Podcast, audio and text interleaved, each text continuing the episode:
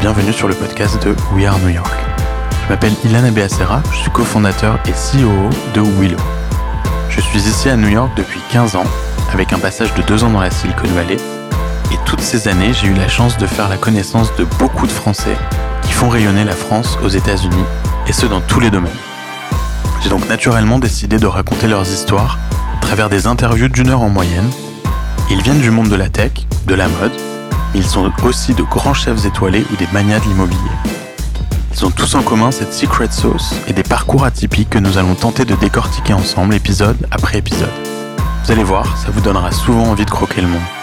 Mon objectif est de montrer que les États-Unis sont un marché accessible, mais aussi de vous prouver que nous les Français, nous avons ce petit je ne sais quoi. J'espère que ce podcast vous plaira car je le mène avec passion. Et merci d'avance de le partager, de le noter et de le commenter si c'est déjà le cas. Alors à tout de suite dans un nouvel épisode de We Are New York.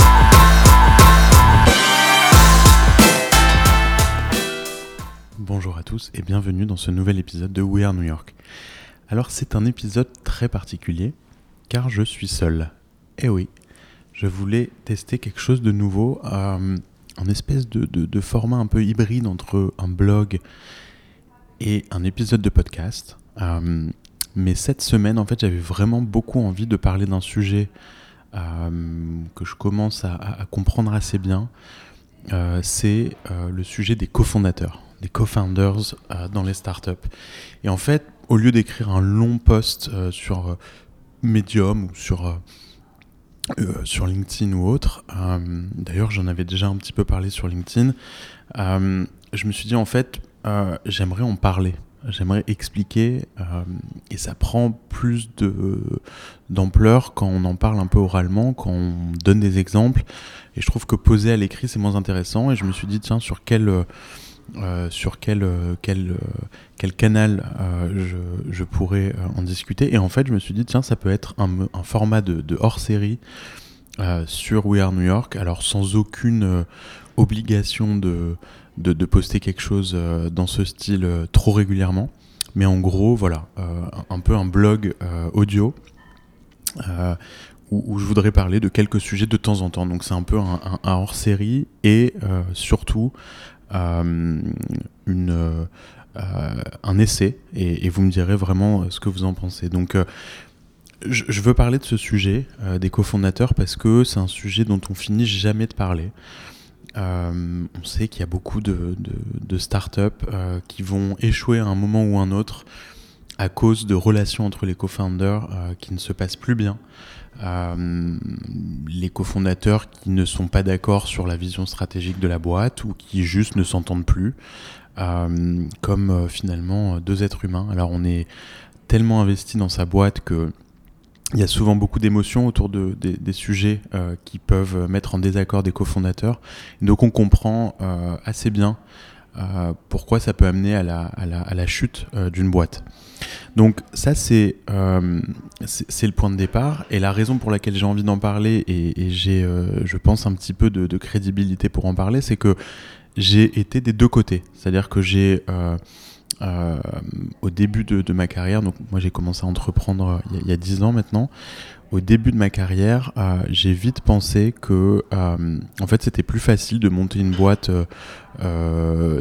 relativement seule, en tout cas d'avoir un seul CEO, un seul décisionnaire pour aller plus vite, pour pas avoir à discuter, à négocier chaque décision que qu'on devait prendre pour le pour la boîte. Donc ma première boîte en fait euh, productive. Alors j'avais techniquement un, cofondateur, Arik, euh, que j'embrasse euh, si tu nous écoutes. on n'a pas du tout démarré en fait de la même façon parce que Arik sortait, enfin il était encore étudiant à Epitech quand on a commencé à travailler ensemble. et donc je l'ai fait venir de Paris à New York. On n'avait pas le même ownership dans la boîte. Euh, et, vers la fin de Productive, Arik a vraiment commencé à jouer euh, son rôle de, cofondateur. Au début, c'était plus difficile parce que c'était la première fois qu'il voyait de près comment fonctionnait une, entreprise. Donc, j'ai essayé de, travailler sur ce modèle de cofondateur avec, Productive dès ma première boîte mais j'avais vraiment quand même euh, le sentiment qu'il y avait euh, voilà, un CEO, et d'ailleurs, c'était pas forcément toujours évident d'être, de devoir prendre ses décisions seul. Donc, j'ai commencé très vite à être assez transparent avec, avec toute l'équipe. et, commencer à, partager un peu ces décisions. Mais disons que c'était pour moi surtout un, un essai. je, savais, je savais pas trop comment me positionner, mais je savais surtout qu'il fallait un CEO. Et donc, des fois, d'avoir un CEO euh, et deux fondateurs, ça peut être un peu bancal quand les, bases ne sont pas solides. Et, euh, ça, je vais évidemment euh, y revenir. Bon, Productif, c'est très bien passé. On a, fini par, vendre Productive à, Jive, qui est une boîte publique. On est parti habiter en, Californie, toute l'équipe de Productive à Palo Alto. première expérience. Deuxième expérience, donc je montre Illy, euh, une boîte dans le hardware, euh, et là je décide de m'entourer en fait de ce que j'ai appelé des founding engineers. Donc euh, j'avais compris que pour monter une boîte hardware, il fallait quand même des, fondations assez solides en termes d'engineering, et, et c'était pas les compétences que moi j'avais évidemment. Je ne suis pas ingénieur de, formation d'ailleurs tout court, mais il me fallait un ingénieur software, il me fallait un, ingénieur électronique, un ingénieur mécanique, euh, et donc, j'ai recruté Jocelyn, Olivier et Dan, qui sont tous les deux, tous les trois devenus des founding engineers. Mais j'étais le seul fondateur de, euh, de Illy. Euh, j'avais l'impression en fait d'avoir les épaules suffisamment solides pour, pour, pour passer toutes les épreuves douloureuses par lesquelles on peut passer dans une boîte. Sauf que là, c'était en plus d'être une boîte, une start-up euh, qui partait de zéro, on était dans le hardware. Et le hardware, en fait, j'ai très vite compris que c'était quand même assez difficile, j'ai envie de dire quand même beaucoup plus difficile que, que n'importe quelle autre catégorie, euh, du consumer hardware en plus. Donc, euh, des challenges marketing, mais avant ça, des challenges de production, des challenges de Chine, des, challenges techniques, euh, on est passé par quand même beaucoup de, challenges très compliqués avec Illy. Et puis à la fin, euh, on n'a pas réussi à lever notre série A. Euh, il y a eu ce qu'on appelle un acquire, donc on a vendu les assets et l'équipe à une autre, à une autre startup. C'était une phase très très difficile en tant qu'entrepreneur parce que j'ai vraiment tout vécu relativement seul. J'avais évidemment le soutien de la team. Euh, mais c'était quand même euh, moi qui dormais pas la nuit parce que j'avais peur de pas pouvoir payer les salaires à la fin du mois. Et je sentais que tout reposait vraiment que sur mes épaules. Euh, en tout cas au niveau du business, pas sur la tech, mais, mais, sur le business. Et à la fin de, à la fin de l'histoire, évidemment, si on peut pas payer les salaires de ses employés, eh ben on a échoué. Et donc, à la fin de Illy, je me suis dit qu'en fait, je ne remonterai probablement pas de boîte seule. Et la prochaine fois, je serai euh, accompagné d'un co-founder.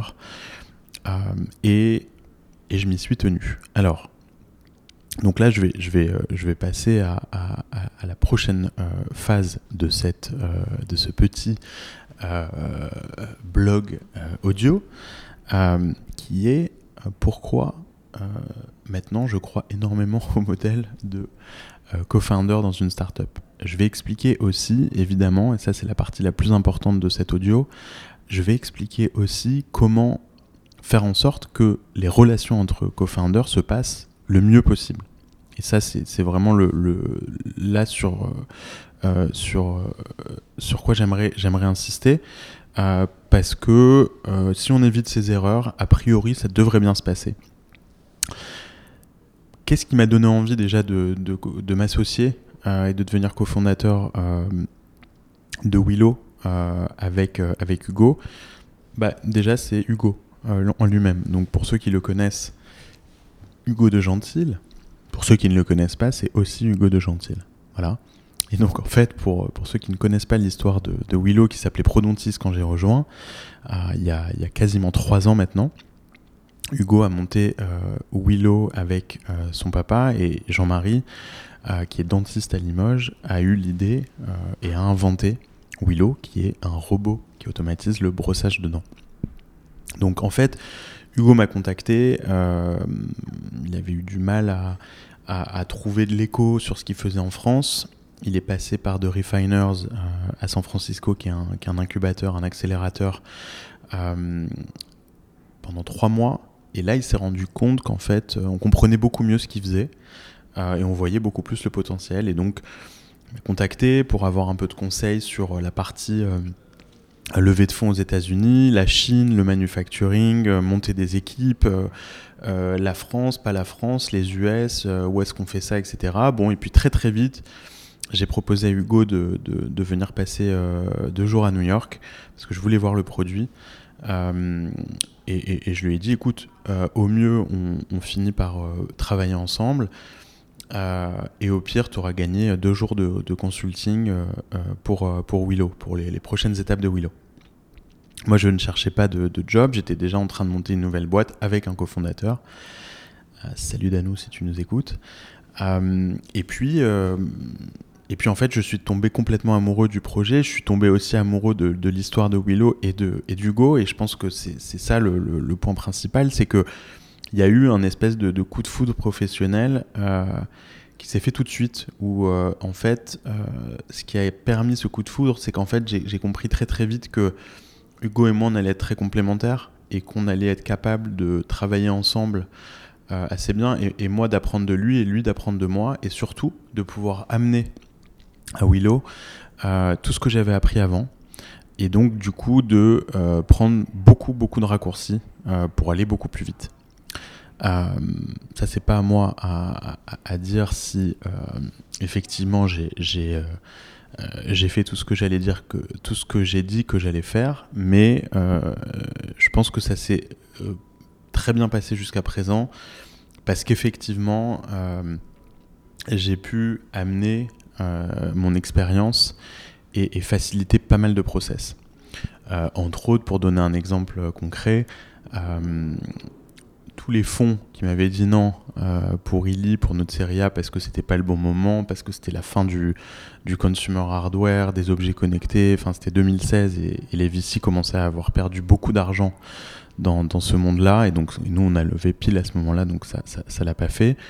Et pour le coup, avec, euh, avec Willow, ils m'ont tous reçu euh, à nouveau et on a eu beaucoup, beaucoup d'intérêt. Et puis on a fini par, par lever des fonds avec Liner Perkins. Donc ça, c'est un exemple de, raccourcis qu'on a pu prendre. Alors, donc évidemment, il y a eu un, coup de foudre, et, donc là, ce dont j'aimerais parler maintenant, c'est qu'est-ce qui fait que euh, ça marche euh, un, duo de, cofondateurs? Alors duo, trio, etc. Je vais focaliser sur les duos parce que c'est quand même la, grosse, euh, grosse majorité des, des couples de fondateurs. il faut garder en tête que Y Combinator, qui est cet accélérateur basé à San Francisco, euh, n'aiment pas les, ce qu'ils appellent les single founders. Euh, ils en prennent, mais c'est une très très grande minorité de leur batch. Euh, en général, ça disqualifie. quand on postule à Y Combinator avec une idée et qu'on est seul fondateur de sa boîte, on n'aime pas. Donc, donc ça veut dire que eux ont un peu théorisé cette, cette, cette, cette, façon de, de, monter sa boîte. ils l'ont théorisé en se disant que bon, on a plus de chances de réussir à deux ou à trois qu'à un. Donc ça c'est la première chose. Et puis aussi, euh, ils poussent pour un equity split, donc euh, une répartition de, de, des stocks de la boîte à 50-50 ou 33, 33, 33. Et, et si c'est pas le cas, il faut le justifier, il faut expliquer pourquoi on pense que euh, l'un des fondateurs mérite plus. Bon, alors ça c'est le premier sujet dont je veux parler. C'est est-ce que quand on est cofondateur, on doit euh, partager 50-50 Bon, moi je donne mon opinion. Mon opinion c'est que non, il ne faut pas partager à 50-50. Euh, il va avoir beaucoup de euh, d'avis différents quand on, quand on, va lire des articles sur Quora ou, sur Medium qui parlent de ça. On va trouver vraiment de tout. Alors, mon opinion, c'est que 50-50 pour deux fondateurs, c'est en gros la balle au centre. Euh, quand il se trouve qu'on doit prendre des décisions euh, à un moment euh, important de la boîte et que on est vraiment à 50-50, mais même si un CEO, bah, le deuxième fondateur, va vouloir aussi que son opinion compte. Et donc c'est typiquement le genre de blocage auquel on va arriver psychologiquement, si on n'est pas à 50-50, ça change pas mal de choses. Et même si on est à 51-49, 51 euh, par exemple pour le CEO et 49 pour euh, le CTO, bon, on, va reparler de, euh, de, ce, de, ce, type de coupe de fondateurs. C'est pas, c'est pas, c'est pas toujours, toujours le cas CEO, CTO, mais c'est souvent le cas. Eh bien, déjà, il y a un CEO, donc c'est celui qui décide, c'est le, PDG.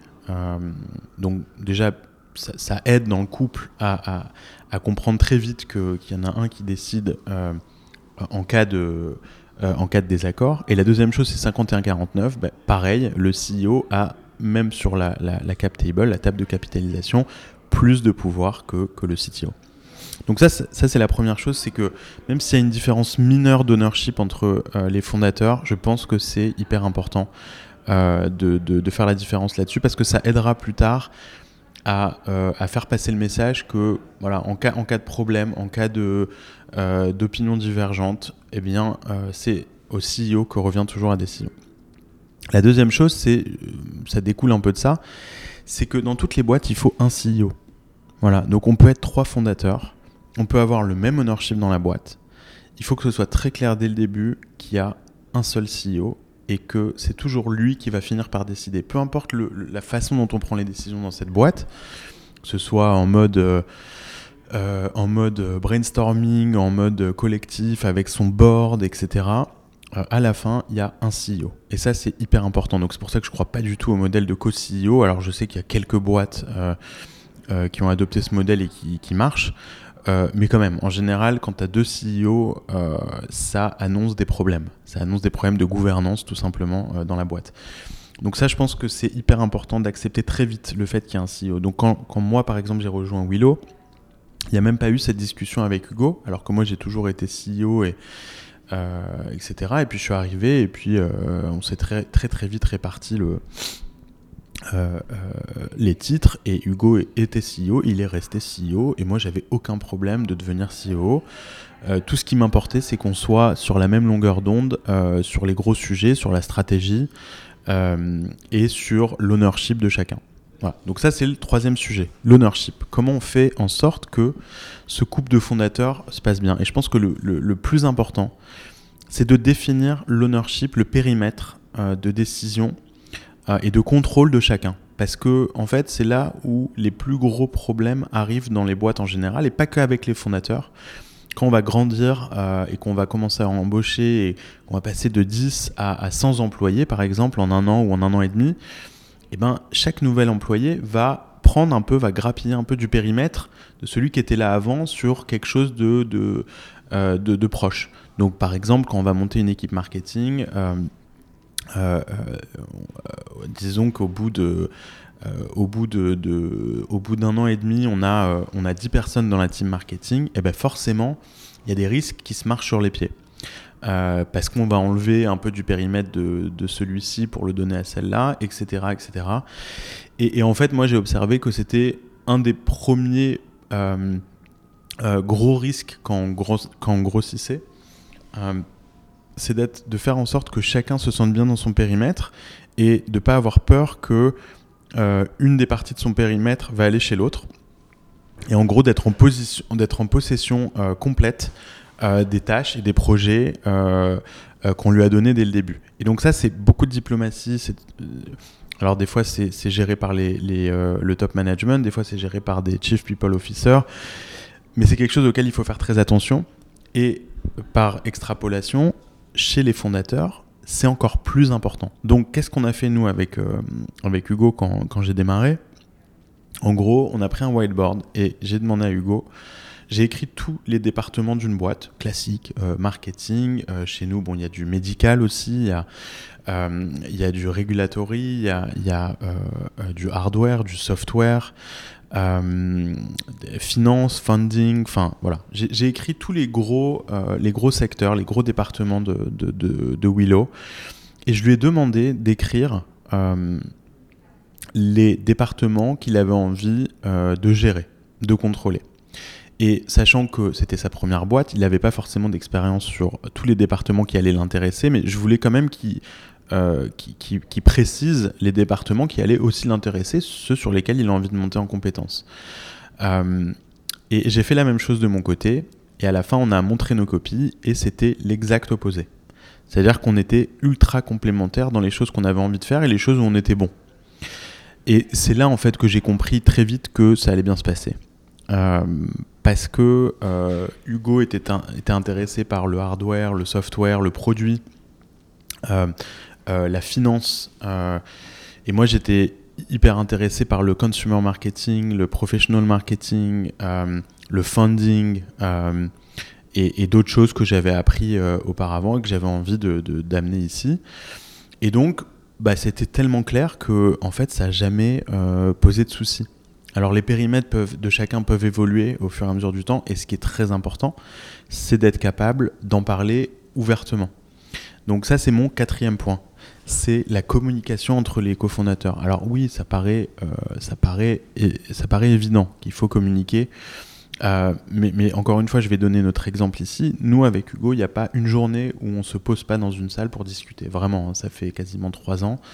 Euh, sauf quand l'un ou l'autre on est en voyage ou voilà, on a un one-on-one qui, est, prévu sur le calendrier une fois par semaine, mais en fait, on fait des one-on-one vraiment quasiment quotidiennement. Nos bureaux sont côte à côte. Et donc, en fait, on parle de tous les sujets, on échange sur tous les sujets, même si euh, je vais être honneur d'un sujet et lui d'un autre. En fait, on échange sur tout. Il n'y a aucune décision qui est prise sans en parler à l'autre. Ça peut arriver qu'on soit pas d'accord, mais on va toujours terminer par, euh, par se convaincre mutuellement. Et donc, on arrive toujours à, à faire, à faire euh, à faire en sorte que, que c'est des décisions communes, et ça se voit d'ailleurs à l'extérieur euh, avec la team. Euh, ce, qui est, hyper important aussi, c'est que bah, ni Hugo ni moi n'avons d'ego.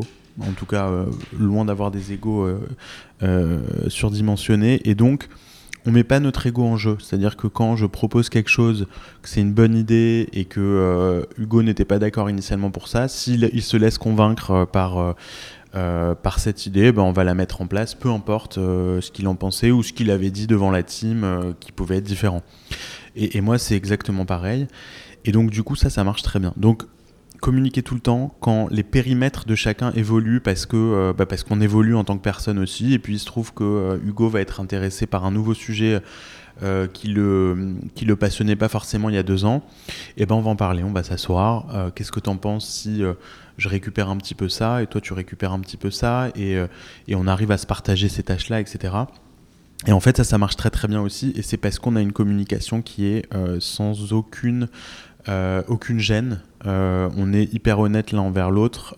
dans les moments de doute comme dans les moments de joie, ça, ça, ressort tout le temps.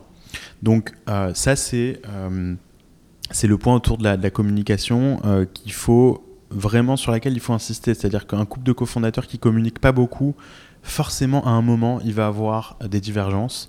Et les divergences, ça peut être très graves, euh, mais du jour au lendemain. Euh, quelqu'un qui va évoluer sur le fait que euh, ah bah tiens finalement moi je vendrais bien la boîte cette année parce que ça fait 5 ans que je suis dessus, je commence à fatiguer, mais qui, qui le partage pas avec son cofondateur et donc du coup ça évolue dans la tête de l'un et dans la tête de l'autre, bah non on est là pour, grossir, pour, pour, pour, pour, construire une grande grande boîte. Et ben à un moment, euh, ça va diverger, ça va se sentir au board, ça va se sentir dans des discussions avec la team, euh, sur des sujets comme ça, d'exit par exemple, qui reviennent tout le temps sur la table, on va voir qu'il y a des divergences. Et donc à un moment, bah voilà, ça, va, ça va péter. Donc c'est aussi pour ça qu'il faut euh, absolument avoir une communication ouverte en permanence. Ça m'amène au, au, sujet suivant qui est on, a, on, a, on a souvent l'impression que pour être cofondateur, il faut avoir été ami pendant des années. On voit des couples de, fondateurs qui, sont, qui se connaissent depuis qu'ils ont 5 ans. Et ça peut très bien marcher, mais ça peut aussi ne pas du tout marcher.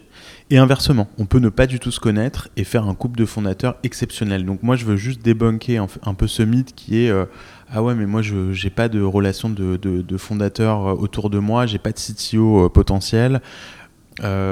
Comment je vais faire? Est-ce que je vais recruter un, fondateur? Est-ce que ça se fait de recruter un fondateur? Bon, recruter un fondateur, c'est un peu bizarre, effectivement. Mais en tout cas, on peut complètement devenir cofondateur sans se connaître avant. Bon, voilà, moi, c'est typiquement mon cas. Est-ce qu'on a besoin d'être best friend, d'être meilleurs amis en dehors de, Willow? Eh ben, en fait, non, pas du tout. et ça, c'est important aussi de, de l'assumer et de, de bien le vivre. avec Hugo, on s'entend hyper bien. On va, je pense qu'il n'y a pas un week-end où on se texte pas et on va se partager des photos de, nos week-ends ou de, euh, de, nos soirées ou de nos vacances. Ça, arrive très régulièrement de le faire. Euh, on est très très proches. Mais euh, Hugo connaît ma, famille, je connais la sienne très bien et, évidemment. mais voilà, après on a nos vies en dehors de, Willow et c'est très bien et c'est sain. parce qu'on a envie aussi l'un et l'autre, je pense, de, sortir la tête du travail et, et, de penser à autre chose. Mais à côté de ça, voilà, on est très proches, on s'estime beaucoup.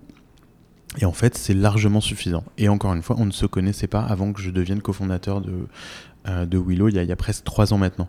Donc, euh, évidemment, tout ce que je donne comme, euh, comme, comme recette, ben, ça aide à faire en sorte que même si on ne se connaît pas et qu'on n'a pas de, de, de, relation avant de démarrer un, un, un, job de cofondateur ensemble, et eh ben, ça peut très très bien fonctionner. Alors, euh, là, une des raisons aussi pour lesquelles ça fonctionne très très bien, c'est euh, parce qu'on a beaucoup de respect l'un pour l'autre. Euh, moi, je respecte énormément Hugo pour être très différent de moi. On est, on est, on a une éducation un peu différente. Alors, on sort tous les deux d'école de commerce, mais on a été intéressés par des choses différentes. On a une carrière différente. On n'a pas le même âge. J'ai fait des choses avant. Hugo a fait des choses avant qui sont différentes. Euh, lui de, dans l'économie, un peu dans la politique. Enfin, euh, il, a, il, a, touché à des choses auxquelles moi j'ai pas du tout touché. Et puis moi, euh, ben, moi je suis aux États-Unis depuis, depuis très longtemps, depuis 15 ans, donc j'ai une mentalité beaucoup plus proche de, de ceux à qui on s'adresse aujourd'hui en, tant que, en tant que business. et donc voilà, on se respecte beaucoup. Moi j'apprends beaucoup de lui vraiment au quotidien. et j'espère et je pense que, que, lui aussi apprend à mes côtés. Donc du coup ça, ça fait que ben, on grandit ensemble et, et, au quotidien, bah, on se sent bien, on est content de, travailler ensemble. Et ça m'amène au dernier sujet, qui est euh, ça aussi euh, une évidence, mais la complémentarité. Et ce que je veux dire là-dessus, c'est que quand on parle de complémentarité, on parle souvent d'un CEO cofondateur avec un CTO on peut pas être plus complémentaire. Euh, évidemment, il y, en a un qui, ou une qui va s'occuper du business, et, pour résumer, et, l'autre qui va s'occuper de la technique. Quand on monte une, une, une start-up tech, c'est souvent le cas. Mais en fait, euh, ce qui est très intéressant, c'est que euh, dans notre cas, ben, ni moi ni Hugo sommes le CTO de Willow. On a tous les deux des formations business, et pourtant, on se complètent hyper bien. Donc ça aussi, ça peut marcher et ça, ça aussi, ça peut être souvent une bonne idée euh, qu'on n'a pas quand on monte une boîte. Moi, ça m'arrive de conseiller à des startups de ne pas recruter de CTO tout de suite, mais de recruter plutôt, euh, je sais pas, par exemple, tu montes une boîte dans le e-commerce, tu as une idée de produit à vendre, mais tu n'as aucune expérience dans le e-commerce. Ben, je vais peut-être te conseiller de recruter un Head of Growth ou Head of E-Commerce euh, qui a déjà fait euh, euh, décoller un, un, un, business e-commerce online auparavant. Ça peut être beaucoup plus intéressant que d'avoir un CTO qui va être capable de customiser ton Shopify ou euh, voilà, qui demande pas une expertise euh, exceptionnelle. C'est pas du machine learning, c'est pas de l'intelligence artificielle où là vraiment tu as besoin de grosses expertises. Là, c'est pas le cas. Et donc, du coup, euh, ce qui est intéressant, c'est comment on peut être complémentaire même si on a le même background. Et eh ben voilà, typiquement, c'est complètement possible et parfois, c'est plus intéressant que un CEO qui s'associe à un CTO. Alors, comment nous, on se répartit les rôles, par exemple, avec, euh, euh, avec Hugo? Bon, j'ai parlé plutôt de, de, l'ownership clair de chacun des départements, mais plus que ça, le fait qu'on soit complémentaire, c'est que nous, on aime bien euh, faire cette dichotomie, c'est que Hugo est très, très back-end, donc il va rentrer très profondément dans des sujets complexes. Euh, très vite. Donc, par exemple, des sujets de regulatory, euh, euh, la FDA aux États-Unis pour les medical devices ou les sujets qu'on a autour du dentifrice ou, autres, sans, sans, tout dévoiler. Mais en tout cas, on a, on a des sujets qui sont très complexes dans lesquels il faut plonger. que moi j'ai déjà fait évidemment auparavant parce qu'on n'a pas le choix quand, quand on est seul. Euh, mais là, en gros, il le fait beaucoup mieux que moi. Il est, meilleur que moi là-dessus. Et, donc, euh, lui, il est très back-end. Donc, il va passer du temps voilà, sur ces sujets-là, sur la culture de, la boîte, sur les sujets très, très horizontaux. Moi, je suis beaucoup plus vertical et beaucoup plus front-end. Donc, euh, je suis plus, en gros, pour résumer, dans le transactionnel, le recrutement, les levées de fonds, le, les, les, deals ou parler avec les très, très grosses boîtes, avec le top management, etc. Euh, moi, c'est ce qui me plaît, c'est là où je suis, euh, je pense, euh, le meilleur, et c'est ce qui fait qu'on est ultra complémentaires parce que, voilà, back-end plus front-end, bah, ça fait normalement un duo qui est, dur à, coincer en fait et on s'en est toujours rendu compte pendant les, pendant les levées de fonds, pendant les discussions avec les VC ou autres, on est toujours à deux, on fait quasiment tout à deux. On a évidemment chacun de notre côté nos rendez-vous, etc. Mais, tous les, rendez-vous stratégiques, on est à deux et ça marche très bien à deux parce que euh, qu'on voit très vite en fait la profondeur sur les deux, types de, sujets. Un qui est très transactionnel et l'autre qui est ou stratégique, par exemple quand on parle de stratégie marketing, etc. que, dont moi j'adore parler. Euh, et Hugo qui va parler euh, bah, des challenges qu'on peut avoir sur le produit, sur la production et, sur, euh, sur l'IP, euh, la propriété intellectuelle autour de, autour de Willow. Donc voilà, on a, on a cette, euh, cette complémentarité-là qui va au-delà de, des compétences euh, qu'on a étudiées à l'école ou à l'université, donc engineering d'un côté et business school de l'autre. Donc voilà, ça je, je, trouvais ça important de, de le rappeler aussi. Donc, pour résumer, donc là j'ai parlé un peu de, de l'avant et l'après, euh, j'avais plutôt une vision que euh, d'être un single founder, ça rendrait les choses plus faciles en termes de gouvernance de boîte. Euh, j'ai complètement changé d'avis là-dessus depuis que j'ai depuis que j'ai rejoint Willow et depuis que je suis cofondateur de, Willow.